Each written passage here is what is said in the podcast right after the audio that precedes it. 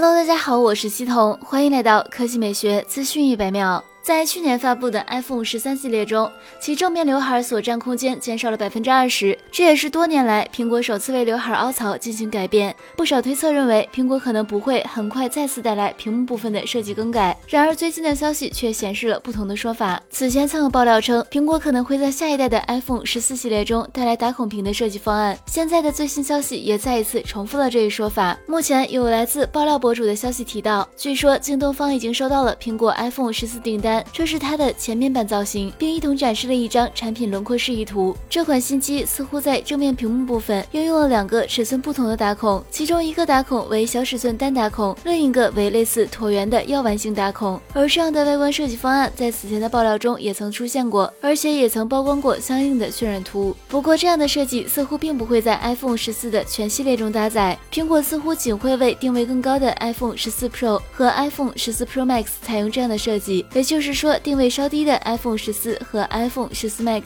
并不会沿用这一方案，而是会继续沿用刘海屏。而想要在系列中定位稍低的 iPhone 版本中见到这一设计，可能还需要等到2023年。来自分析师的消息显示，苹果将在2023年的 iPhone 系列中为所有型号采用两处打孔结合的屏幕方案。而且随着相应技术的逐渐研发突破，似乎也可以期待2023年 iPhone 系列上的打孔尺寸有所缩小。回到 iPhone 十四系列，根据现有的爆料信息，iPhone 十四。系列似乎会延续现有的机身方案，但可能会融入一些 iPhone 四上的元素，例如圆形音量按钮可能会回归。同时，最新的几次渲染图爆料都显示，苹果似乎计划为机身后置的摄像模块带来新的调整。调整后的 iPhone 十四系列或许会取消整体的摄像模组，镜头组件则与机身贝壳平齐，不再凸起。好了，以上就是本期科技美学资讯一百秒的全部内容，我们明天再见。